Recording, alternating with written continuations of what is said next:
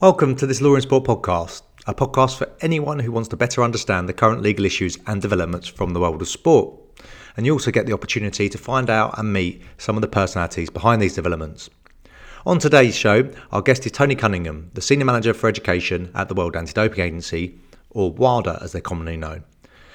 In this interview, Tony provides an insight into the newly released e learning platform, ADEL, which short stands for the Anti Doping E Learning Platform, which purpose is to serve as a central hub for all of WADA's e learning courses and resources. In this podcast, Tony explains why and how ADEL was created and how it fits into the global anti-doping framework. If you're interested in anti-doping and or education in sport, then this will be of interest to you. From my perspective, I thought it was great to hear about some of the stuff that goes on behind the scenes that you don't often hear about when you read the sports headline, as they're commonly focused on the testing and the cases that you hear about before the Court of Arbitration for Sport. So there's a bit of an alternative view on how we can combat doping in sport. I hope you enjoy the show and get as much from it as I did. Thanks for tuning in.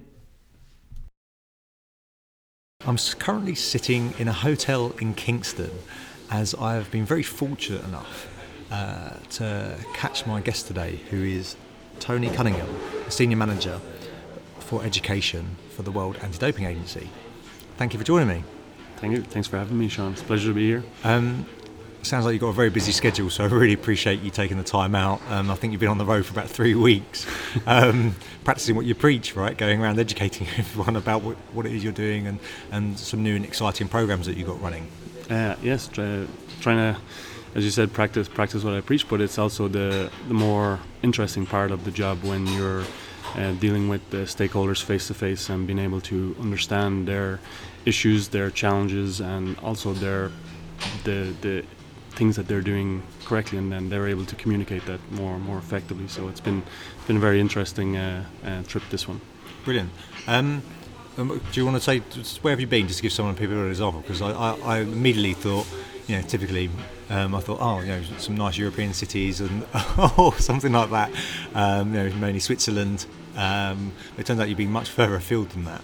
I was in uh, Jordan uh, a week and a half ago uh, for the West Asian uh, RADO and education seminar there, which was uh, just fantastic. the regional anti-doping. Uh, yes, sorry, the regional anti-doping organisation, and falling into the trap of talking in, in, acronyms as as we do in generally in, in anti-doping.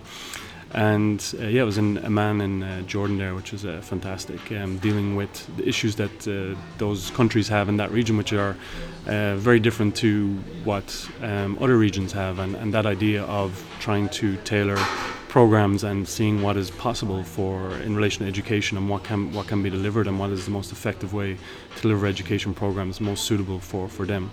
Uh, so that was a that was an interesting seminar then and I've been in the UK since uh, since last week. I was at uh, Leeds Beckett uh, University where they have a very um, talented research team up there, and it was a fantastic uh, meeting with them, and also it was a kickoff of a of a project, uh, an Erasmus Plus project from the European Commission, where there's a, a, number of NADOs and a number of researchers coming together to look at uh, this issue of promoting the athlete's voice within within anti-doping. So it's a very important project and it's a good example. That project is a really good example of the partnerships that can be fostered between researchers and practitioners because what we're seeing is a bit of a gap there at the minute is this uh, what the research is saying and what's happening on the ground and trying to translate the, the theory into practice and I think getting researchers and practitioners together is, is an excellent way to, to kind of foster the most effective programs.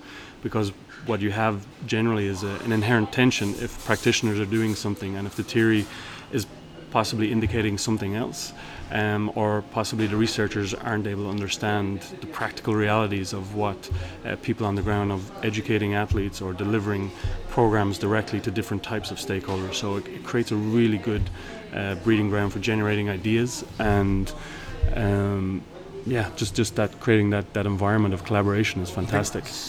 Two of those things. One, the research from Leeds Beckett. Uh, definitely get those guys on uh, to the podcast at some point. We discussed it, but I think there is some really good stuff they've been doing. Um, and also, I think you're right. I think uh, you know, in, in, our space, in the legal side, it's something that um, one of my friends and, and, colleagues in the space, uh, Professor Mark James, always talks about. Is trying to you know get you know, he sees the practitioners doing one thing and then the academics doing another, and, it, and we try our best uh, for, for what we do to try and merge the two. But I, I agree with you; it's really important because uh, the closer aligned you can get that, the better. Because uh, ideally, everyone wants better outcomes, right? Mm-hmm. And within that as well, uh, even like there was Leeds, we were in Leeds Beckett, they were hosting, but we also have different types of researchers coming from different uh, universities. We had researchers from University of Birmingham, researchers from here in, in Kingston. And then on the other side, with the practitioners, we also had a good cross section of people that are involved in the project. So from uh, UK anti-doping, from Ireland, from Germany, Holland, Slovenia. So that also ensures that different types of um, uh, programs are coming through, different types of voices, yeah. different types of perspectives, and um, that really helps um, provide a different different angle and bring bringing through some of the, the more salient points that need to be addressed. Yeah, so that, that's really interesting. And uh, for disclosure as well, that um, I'm obviously uh, a huge advocate for education, and particularly around anti-doping. Um, and I do think it's been one of the areas that has been largely underfunded uh, globally. And, and that's not necessarily to say that certain NADOs and certain sports haven't been investing money into it. Uh, but from my uh, from a personal perspective, and from I haven't spoken to many athletes and others in the space, that I always feel that it's something that's often overlooked. So I'm delighted to speak to someone who's equally uh, cares equally as much about education as I do. Um, the reason why. Um, the main reason I wanted to speak to you uh, today or to interview was about the ADEL system mm-hmm. Uh, that's been introduced. You hosted a, a, webinar in which people could, could drop in, and I did uh, a few weeks ago. And so I wondered if you could just describe what the ADEL system is, how it came about, um, and then I hope that we can get into some of the reasoning behind why it's structured in the way it is. Because um, I always think people get slightly confused about the role of WADA um, mm-hmm. It was something I used to get confused about, probably still do, and um, but also around what, what, your educational remit is, and, and you know, uh, as good as the system, I think it, I think it's a good thing that you're doing. It's got inevitably because of the role of WADA, it has its limitations, but um, I think it's, it's going to be an interesting evolution. So yeah, if you could start mm-hmm. off with telling us, yeah, what is the ADEL system? Sure. Well, ADEL itself stands for Anti-Doping E-Learning, ADEL, and we see it as a complementary system to the ADAM system. Uh, the ADAM system is, is quite the compliance focus and making sure that people are able to follow the rules, facilitate our stakeholders to manage their anti doping program. Uh, the ADEL system is more about making sure around education that people understand the, the system a bit better and the reasoning behind the system and the, possibly even like around the ethical rationale and to help people promote um, the the educational side of, of things. It came about uh, first where we are looking at the need to provide education for administrators. And there was a gap uh, within the system there where a number of new administrators were coming into the anti-doping system as it is still a new new industry and it was be- it's becoming more and more complicated to administer an anti-doping program it's not uh, just about collecting urine anymore and sending it for for tests there's a whole um, layering now that comes in with the say athlete biological passport or the TUE system and someone new coming into that to try and understand that is quite a quite a challenge when you say here's the code and the code actually doesn't look too intimidating when you see it for the first time.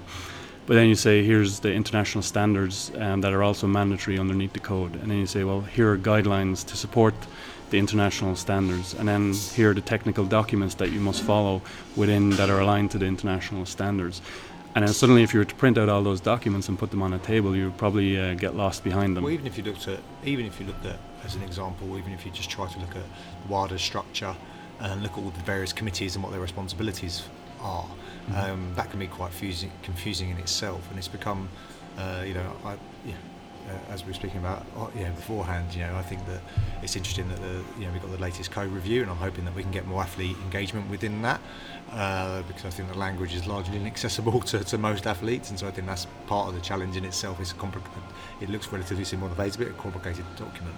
So, um, so we're, so we're basically seeing that you know, your body also the backdrop to this is that obviously uh, the WADA code itself um, uh, relatively still young Mm-hmm. Um, uh, it's been a developing piece of regulation. Been, been, which has been tested quite publicly uh, in various scenarios with the Russians, been the latest one. So it's an evolving piece. Uh, therefore, uh, of which governments have been obviously one of the key stakeholders are input into this, and no doubt their adoption of it um, and their willingness to support it has no doubt changed over time as well. So we're probably seeing more investment from mm-hmm. most of the governments, so therefore we're getting these new members of staff coming in, as well as the, the overall turnover at other uh, national anti-doping organisations. And so therefore you so you decided to, you know, how can we, the, the theory then being that how can we best upskill these individuals um, mm-hmm. and keep them up to date with what's going on. Yes, well, uh, obviously, the, the best way to upskill someone and to educate someone is in a face to face format and, and using uh, different methods um, within that. But when you look at where we're at uh, as a world anti doping agency, there's also obviously the challenge in trying to reach as, as many people as possible. So, so with that, when WADA releases the code and technical documents, there is a number of uh, documents to try and help and support. And I think um, WADA's output in relation to that. If you follow um, the documents that have been put out, you can actually help to administer your program uh, quite effectively. But there's still a challenge of it being being a lot. Um, so what we try to do on, on the education side is, is to focus more on how do we help help uh, administrators from administrative point of view to administer um, the program. So, um, for example, if you receive a TUE application, so where do we go from there? What's the how do we set up a TUE committee? How do we then um, go through and ensure that the, the criteria are, are aligned in, in terms of my role as an administrator? And um, so what we did was we developed what's called the ADO Kickstart uh, course. And it's based on a kind of layering methodology where on the top layer is you have the process for all of the main anti-doping processes and it's a, essentially flowcharts. But you're you can click into any part of the process and then get information at that point. So it allows the user to choose what's most relevant to them at that particular point rather than giving all of the information at, at once. So it tries to um, essentially help uh, an administrator do their job um, at any particular point in time for any any process.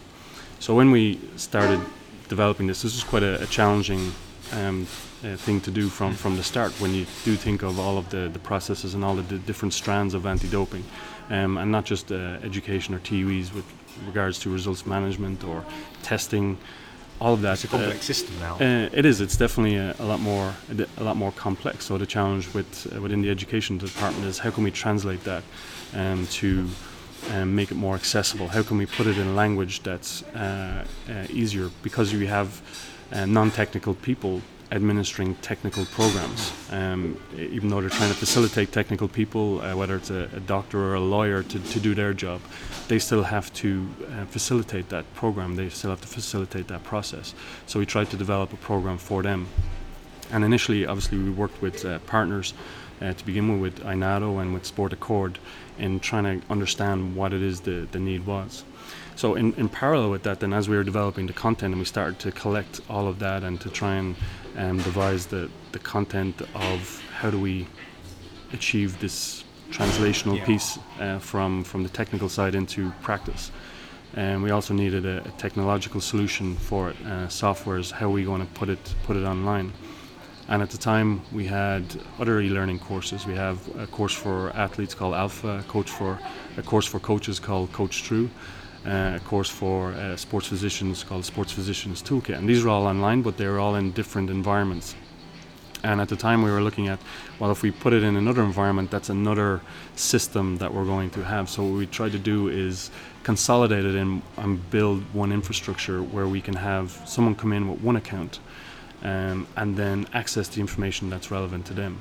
So what we try to do as well is develop a system that's tailored for the type of person you are. So if I come in and I set up my account and I choose that I'm an athlete as my role, then I'll automatically get assigned the Alpha program. I'll automatically get assigned resources for me as an athlete uh, in my dashboard, and that would be the same for all of the roles for coaches, uh, for the doctors, for um, for the administrators.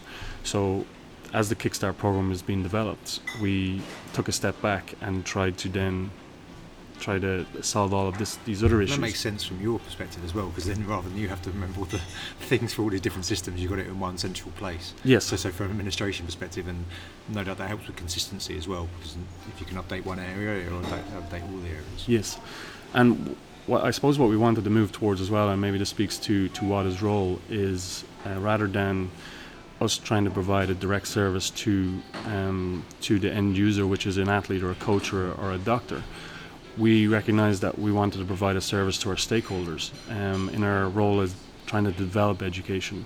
Because uh, we didn't want to we don't really want to bypass um, our whether any of the anti-doping organizations whether it's a NADO or an international federation.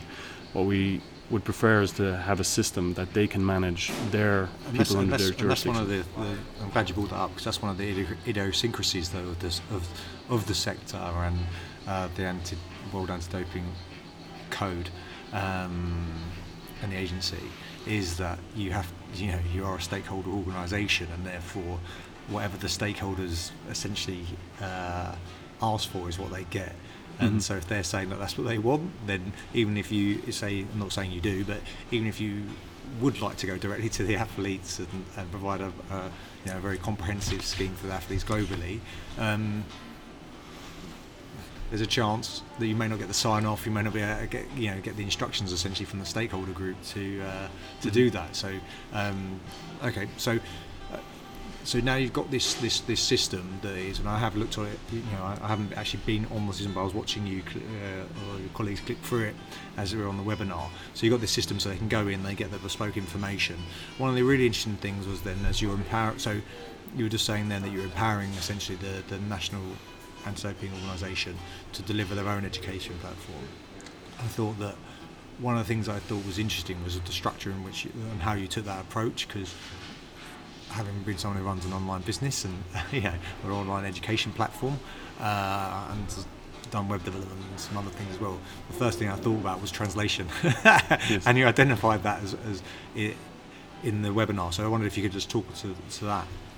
Yeah, and that definitely came under the, the remit of trying to provide a service for stakeholders that, that they can use and, and they can they can manage. One of the challenges that we have had with the other systems uh, was around translation, and that spoke to then the technology that we needed as well. Uh, we had bespoke systems that were designed specifically for CoachTrue for for Alpha, but the cost of translations for stakeholders that thought they were really good uh, tools that were developed by um, um, ex colleagues of mine but then the the cost was was uh, astronomical from their point of view because we're dealing with, with stakeholders and we're trying to provide a stakeholders for uh, for people who don't necessarily have that much money.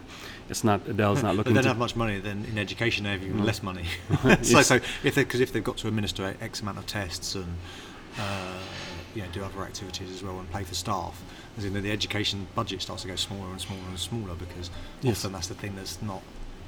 Um, on the evaluation of, uh, I believe anyway, maybe I'm wrong with this, maybe people could, you know, happy to take comments from people on this, uh, but I'm sure um, from having some of the conversations I've had with certain people in certain jurisdictions is it doesn't seem that that's one of the main metrics in which uh, they're measured on. Mm-hmm. Well, it's, it's difficult as well because it is quite expensive and it does require some kind of technical know-how to develop a, an online education system. Not that I was yeah, that person does, yeah. at, the, at the at the time, but to try and manage that that that process. Um, a number of uh, anti-doping organizations have excellent online e-learning tools, and they're able to develop them specifically for for their needs. And ADEL is not trying to replace those, and it's not trying to override those. What it is trying to do is provide a service for the people who aren't in a position to do mm-hmm. similar types of uh, developments. So that was very much at the centre of what that's we were trying to ma- do. That's probably the majority. No, uh, pro- it, yeah. it, probably is. If you look at INADO as an example that represents the, the, the, the major anti-doping organisations, yeah. it's a smaller number compared to the number of nations that are you know, meant to be administered or signed up to the convention.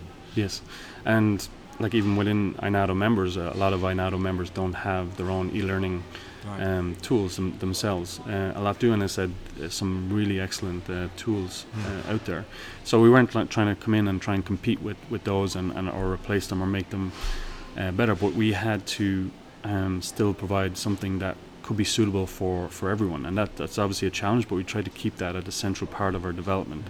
That meant around um, uh, devising translation as a key uh, key consideration and for, for that and trying to keep the cost down if you wanted to our stakeholders to manage the program that we had at the end. So that would be uh, a number of um, what we went for is to say an open source technology. So we wanted to get away from a licensing model where yeah. you had to pay pay per user, for example, so that we want to provide that free service to, to our stakeholders that if I was, by the way, I was pleased for that because um, I'm a huge fan of open source in that regard. So we use an open source uh, software as well for the same reason. You've got the best people developing it generally anyway. They're, they're normally you know, yeah. they're key developers who do it because they believe everyone should have access to that. Uh, yeah. You know, the World Wide Web and be able to disseminate information. And I, I, think that philosophy actually aligns to what we're trying to do as a community-based approach, and that the idea of having an open source as well is that you have this community of developers adding into the system. So the system we, we decided to go with was called Opigno, um, but it, the development of that system is managed by a company, and they don't. And mm. some because sometimes the challenge with open source, as I've, i found out, I know a lot more about uh, e-learning and, and online technology than I need to know at this point. But one of the challenges that uh, we found was that uh, if with open source or a, drawback is that if anyone can make changes to it, it can also Absolutely. compromise and it's a risk.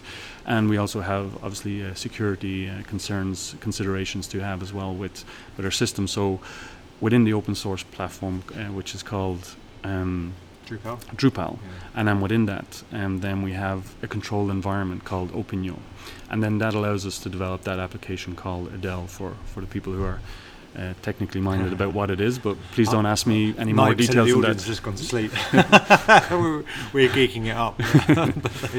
uh, well, I, am not that much interested in it, but uh, people are uh, interested. I'm on my own. On you're, you're definitely on your own there. Uh, so what uh, what was important then is around um, providing that uh, free service. So if if our stakeholders decided to make uh, education mandatory for all of their athletes, all of their coaches, that they didn't have to worry about uh, taking on that cost. WADA obviously didn't have to worry about taking on that cost because if a number of countries made it um, mandatory, then that, that could come back to, to WADA as well. It's a risk exposure that we didn't uh, didn't want. And then the other part as well is, is having a flexible system that allows translation. And Opigno gave us that uh, flexibility. And what we're looking to do is provide a number of languages uh, for for that at uh, certainly a more cost effective than, mm-hmm. than what it was. Uh, it was previously up over 30,000 US dollars to, to translate one one of our systems because every page had to be changed individually. Now we've set up a semi-automated system where if you translate the content and we give you the translation templates, we can upload those automatically. Um, but there still requires some developers to go through and qual- do quality assurance. Yeah. So it's come down to around five thousand uh, dollars. Which is great. Uh, I, was, um, I, was, I, was, really impressed by the way for that because I think this is one of the um, again the challenges in regulation and sport in general is that there's not um, again I keep waxing on lyrical about it, but really in, in the education, education space there are limited budgets, particularly in anti-doping um, and athlete education generally. I believe. Uh, I think it's, a, it's, something we're starting to see. We're starting to see a shift. Mm-hmm. Um, but but I think anything you can do uh, that can have a greater reach uh, and save money, because I think also there's a lot of wastage. And I think in the past, as someone who's a bit of a you know into technology and web development in particular, um, I think I have had the feeling anyway that people have been taken advantage of because of their lack of awareness of costings in this space. Mm-hmm. Hence why there has been small budgets of anywhere to have a very small impact because of the fact that it's been largely consumed by uh, a licensor who charges a ridiculous amount of money. I saw it when I worked in, in for law firms as well. Charge a ridiculous amount of money for delivering something that could be done at a relatively low cost. Yes, or you get the, the product at a relatively low cost, and then or you want to make changes to that, then that's going to cost yeah, yeah. a lot of it's, money it's for. A, it's the pricing model that I think. I like to think that hopefully that model's uh, largely being eradicated as people start to become more aware of it. By you know, this is the practical side of, of, of regulation, right? of trying, yeah. the education side, and actually trying to let people know about the regulations that they're meant to abide by. Anyway, mm. so I, I say I really geek this up. yeah, well, it, well, it is it is actually interesting when you're trying to achieve that and you're trying to provide something for uh, for everyone. And uh, the other part, like one was around the translation. Um, and what we're trying to endeavour to do is is to make it the six languages of the U- six UNESCO languages available, which is English, French, and Spanish, which is available right now, and then moving into working with our stakeholders to make Chinese, Arabic, and, and Russian mm. also available as much as, as possible. But also, we're able to work then individually with individual stakeholders. Like, say, we had a successful partnership with Croatia and Japan to make Alpha available in those in those um, in, in those languages also, we're currently working with the Southeast Asia Regional Anti-Doping Organization to provide um, CoachTrue in five of their languages, and uh, that they were supported through an Olympic Solidarity Grant, and they decided to use that money to uh, invest in Oh, good. making CoachTrue available, and that that's a really good example of. Um, try not to reinvent the wheel. Yeah, yeah. And if you don't want, if you don't, if something that's there that can meet your needs, let's work with you and, and develop that. Doesn't happen enough, in my opinion. Uh, in, in, in, in sports law, it doesn't happen enough globally. I think it's one of the challenges of, uh, of the sector that you do see because of the way that the, the uh, commercial pressures uh, work with uh, both uh, consultants, business consultants for lawyers, etc. Uh, and the way they charge is often by the hour. Um, sometimes best practice isn't shared in the way that, that I think it, sh- it could be or utilised in that way, partly because they're not financially incentivised to do that. mhm. Um, you know, that's a whole nother discussion. But I'm glad to see that happen. This happened in this case because, you know, don't be wrong, I could probably pull out a whole bunch of criticisms about the system and the limit because of you taking that approach. It's probably got a whole bunch of limitations because of it. yes. But, that, but that's you know offset against the reality of how much money you've got and what you actually do in the next time frame. So. Um, Exactly, but we actually see this as just being the, the starting point. And you say like we that was the other part. Like we do have limited budget to, to invest in, in this system like uh, like ADEL, and but um, and people will log on and, and, and may see that there's uh, better systems uh, in relation to their, their own countries, but tailored specifically for, for them. But what we're looking to do is, is to continually to, to develop and make it make it better and get feedback from, from our community to say I think this should be changed, add in these types of features, this is the functionality we, we need. Um, like for, for example, it came the, the need to manage uh, for our stakeholders to manage their users within their jurisdictions. Uh, in, in a similar way to say how they manage ADAMS is that you manage uh, people when you have um, sight of people within your system. So if I'm the uh, education person in Germany, I should be able to see all the German athletes in ADEL. And so we did build that functionality in. If I'm uh, the basketball, uh, if I'm FIBA and I am the education manager there or I'm responsible for that, I should be able to see all basketball athletes or coaches or users uh, across the world for that.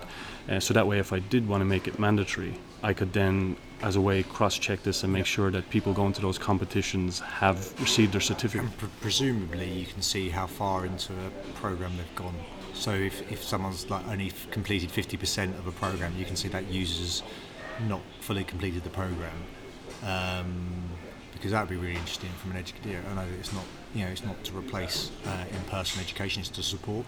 But I think from a legal perspective, there could be some really interesting stuff there, which is it could be very helpful anyway. At least eliminating an issue where they say, "Look, I've had I've, I've no awareness of this," and they've clicked through, and you can see they've spent X amount of time on a certain page. And, and that is possible uh, Yeah. for, for sure.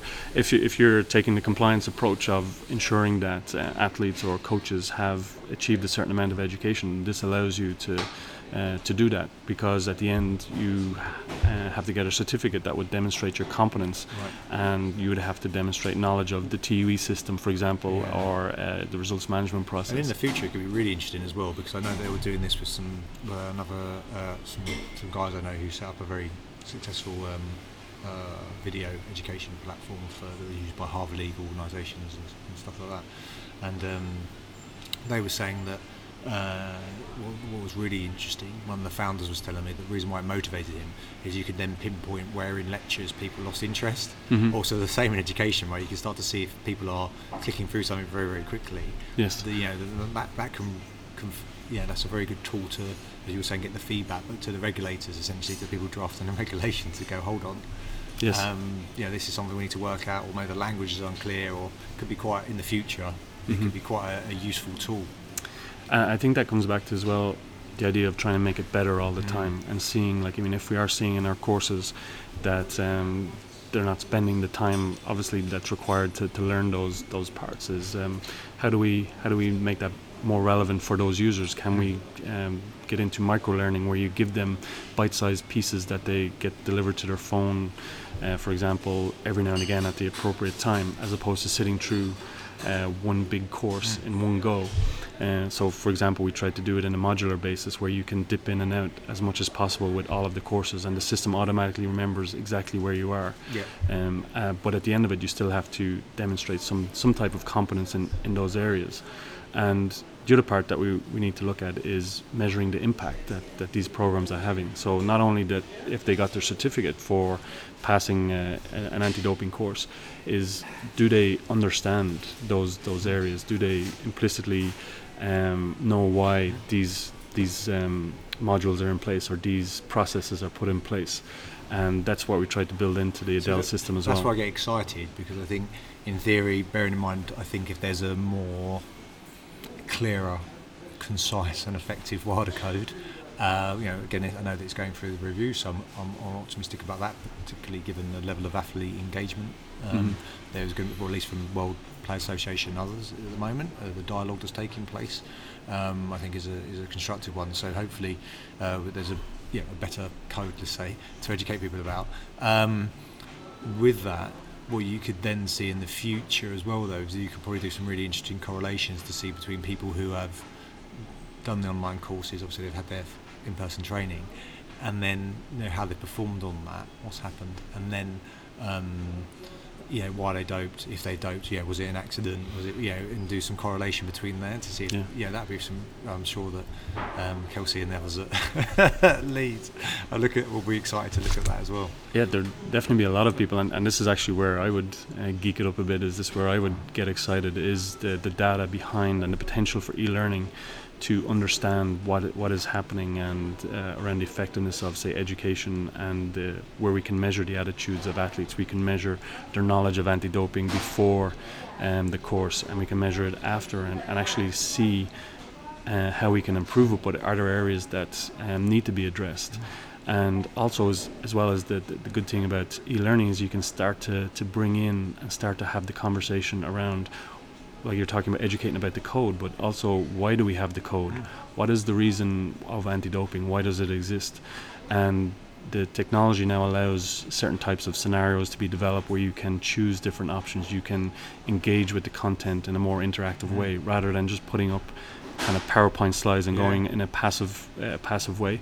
So we've started to do that with a couple of the courses, but we want to develop that more, whether it's through video videos or uh, different types of case studies that you have to you're requiring the user to really engage with the underpinning values and to promote those values because uh, what the research shows is that um, the more you develop uh, people's values or the more the stronger the moral identity they have around it and the stronger the buy-in that acts as a protective factor against the actual behavior we're trying to, to prevent.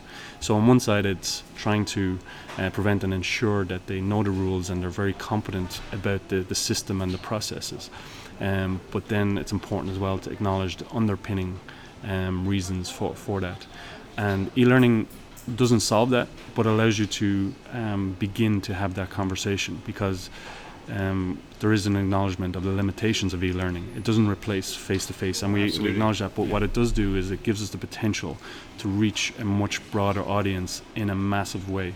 Uh, because unlike um, maybe other areas where a small percentage of the athlete population will ever have to apply for a TUE, or a small per- percentage maybe, or a percentage of them only get tested at any one point, there is a requirement to educate all athletes and all coaches. So that that is a, a bigger challenge. And I think I think. Uh, so when I first got the email, I thought this is great because I've always been waxing on about why is there not if the World Anti-Doping Code was that easy to understand and easy to follow, why is there not a global online education system that's mandated for all athletes to undertake? Right, that was my mm-hmm. that's my starting point. It still is to a certain degree. Of like, if it was, you know, it should be able to. If you can't do it, there's a problem. Right, mm-hmm. if you mm-hmm. can't do that and explain it to athletes, then there's a problem.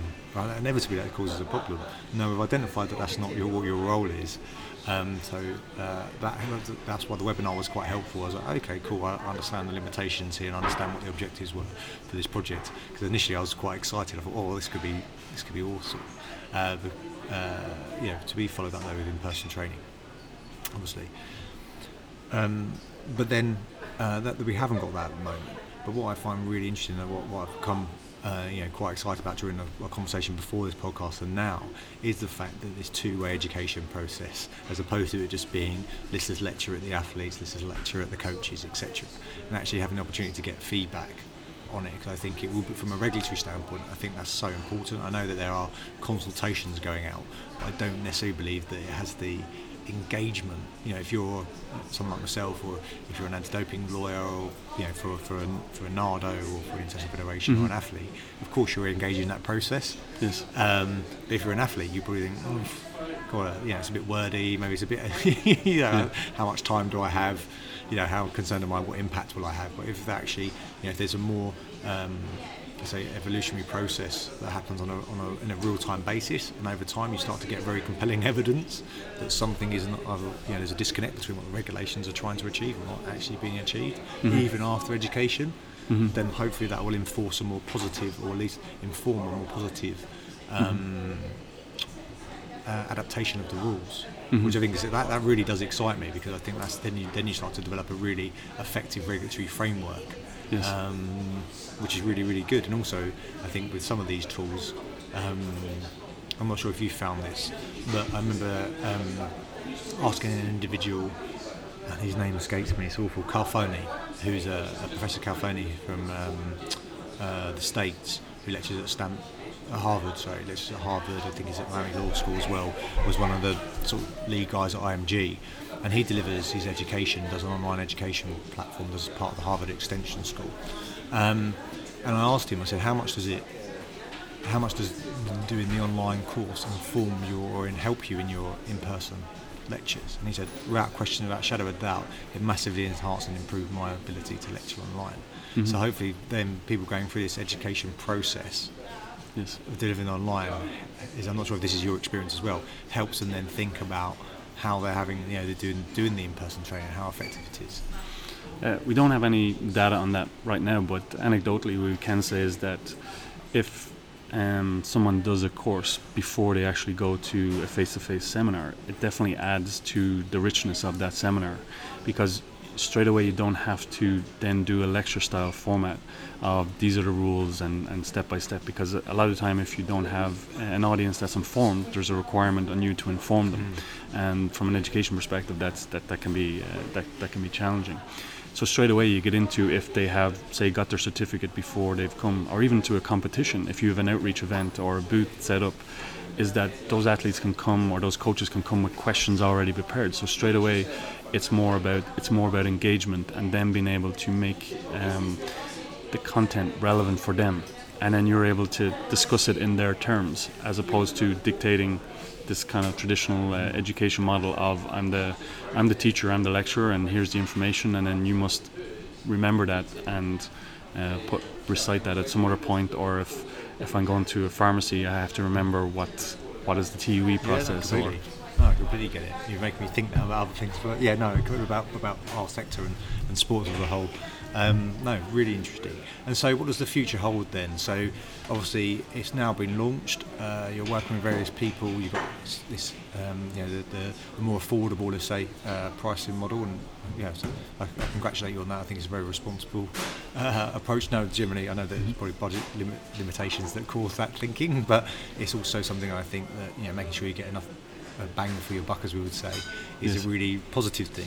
You know, mm-hmm. um, so yeah, what does the future hold? What's what's the next steps now then? So for the next steps for ADEL is to is to get it embedded into the community of people that that need it. Um, it's version 1.0, and that's obviously there's a long way to go from from where we're at. We've already, as with any systems, we've already had glitches in terms of the administrator rights for some of our uh, for some of our stakeholders about trying to fix those uh, straight away. So there's the immediate maintenance of the technology, um, and we're dealing with a, a, big backlog of interest now, which is fantastic uh, in one way. So we've put it out there. Now we have to meet the, right. the demand. So the, the onus is on us to, to, to do that.